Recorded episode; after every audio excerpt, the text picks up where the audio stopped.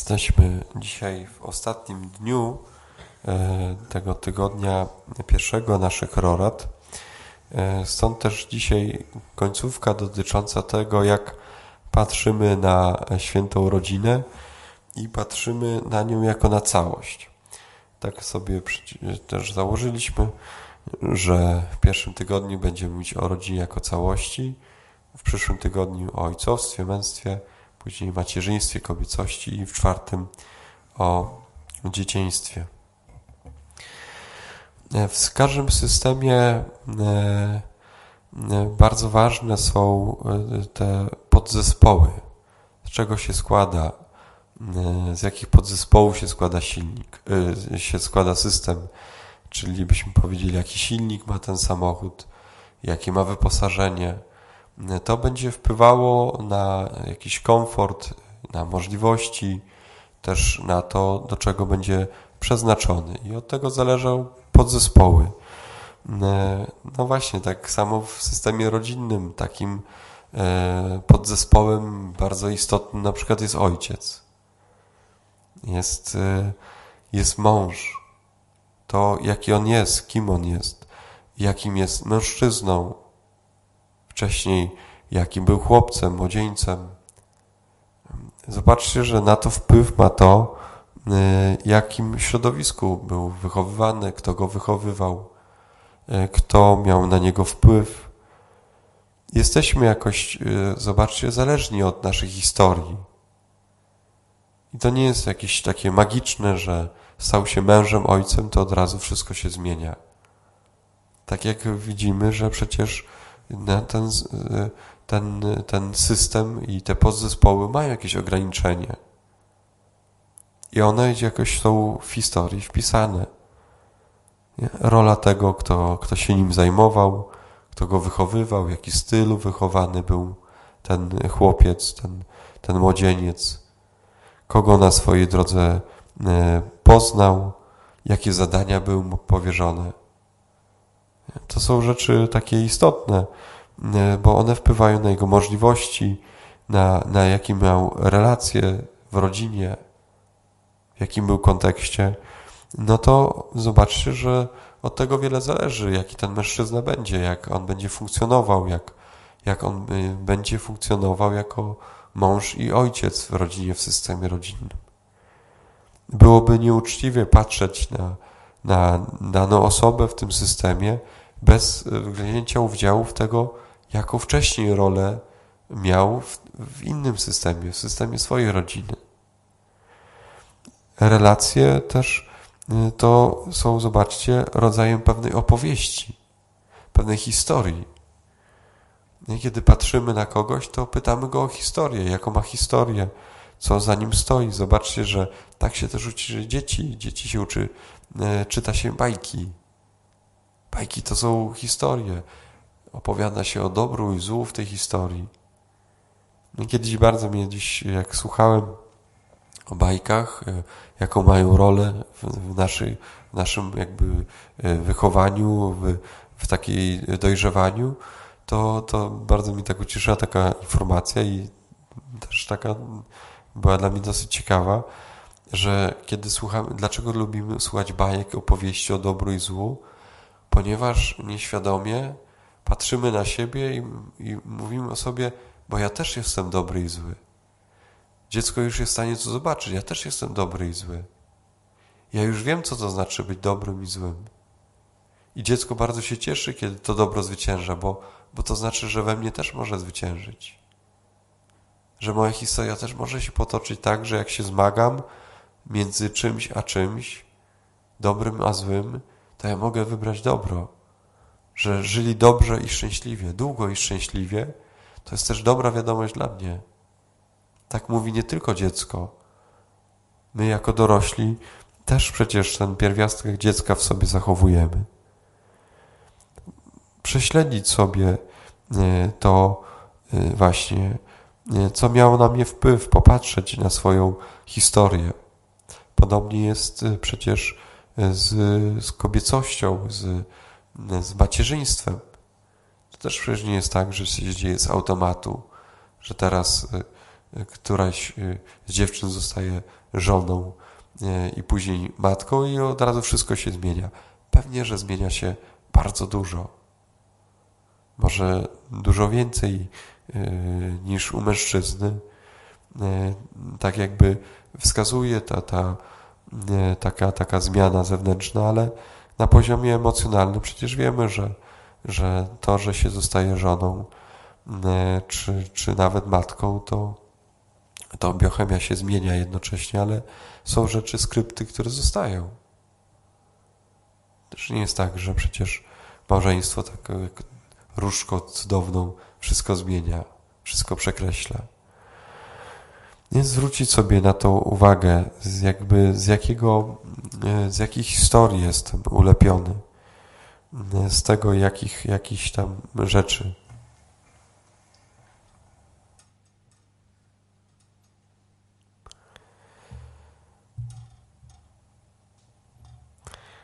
Też e, jak sobie założycie e, takie, mm, taką kliszę e, na, na swoich rodziców, że oni są też od dziadków, czy jak popatrzycie na swoich partnerów, chłopaków, dziewczyny, to czy swoich mężów, to czy żony, to widać ile tam jest rodziców, nie? ile tam jest teściów. To wystarczy zobaczyć po prostu, pojechać do ich domu i patrzysz, mówisz, a on to ma stąd albo stamtąd. To tak się bierze.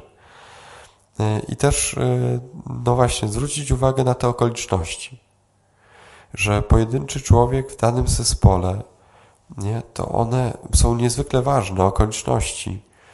Nawet taki wrażliwy człowiek, bardzo wrażliwy człowiek, w trudnych sytuacjach, w trudnych warunkach wychowany, może być bardzo twardy jak kamień.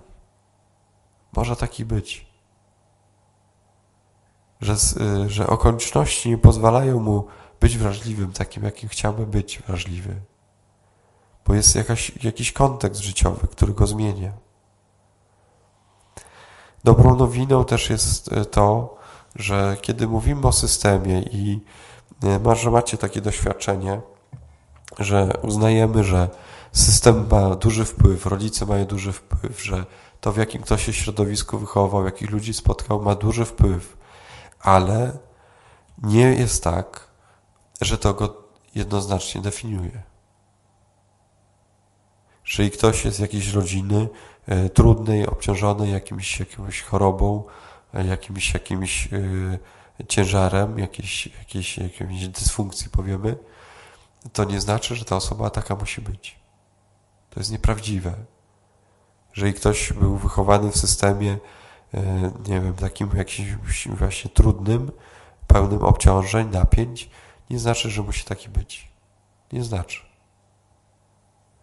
Nie? Można się też e, zbuntować, wyjść z systemu.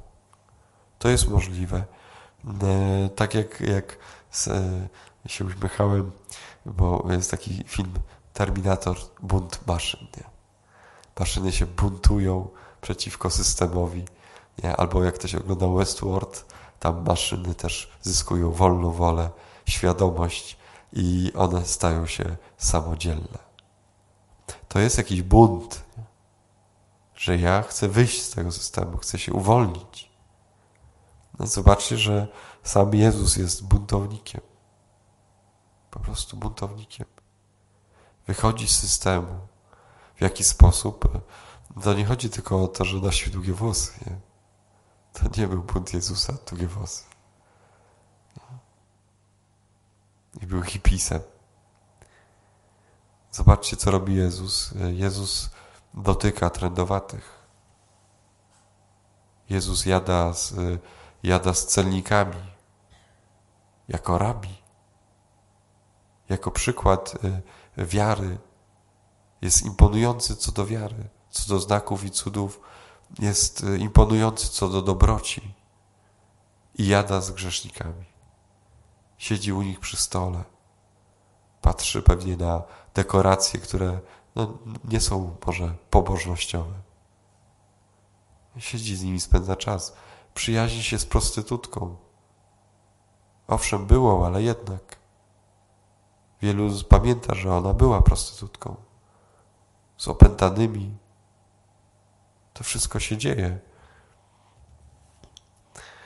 wyobrazić sobie system, z którego jestem.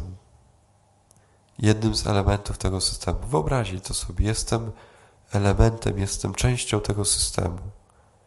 I w takich, a nie innych okolicznościach y, ten system funkcjonował, takie miał warunki, takie, takie jakie miał. Do tego, żeby w systemie też funkcjonować, potrzebne jest życie. Są takie podzespoły, które są nieużywane. I być może być tak, że w danym systemie nie byłem jakby potrzebny w ogóle. No, miałem jakąś taką rolę, ale cichą. Nikt nie prosił mnie o nic. Dzisiaj jest coraz więcej ludzi, sami tego doświadczacie. Po prostu doświadczamy tego też w duszpasterstwie. Są ludzie, którzy jakby 21 swoich lat spędzili na tym, że byli z wszystkiego wyręczani. Z wszystkiego. Być może przez 20 lat nikt nic o nic nie prosił. Nie mieli żadnego zadania, nie mieli żadnej misji, nie mieli żadnego obowiązku w domu. To jest możliwe. Dzisiaj jest wielu ludzi, którzy są wyręczani. Który rodzic mówi, zrobię to za niego, bo zrobię to trzy razy szybciej. Albo ciągle krytykuje jakiś ojciec, córkę, że coś źle robi. To nie ma się co dziwić, że po 20 latach taka osoba przestaje coś robić. Przejmuje, przestaje brać inicjatywę. Wyręczani ludzie są bardzo niesamodzielni. I trudno im wejść nowy system, żeby tam zafunkcjonować. Będą się złościć, jak ktoś będzie coś od nich mówił do nich, prosił o coś, wymagał. Będzie pełno napięć. Ale to dobrze, zobaczcie, że, że tak, działa, tak działają emocje. Emotion, pobudzenie. Nie? Duch Święty tak działa. Duch Święty pobudza nas do zmiany. Ja nie mogę tak dłużej.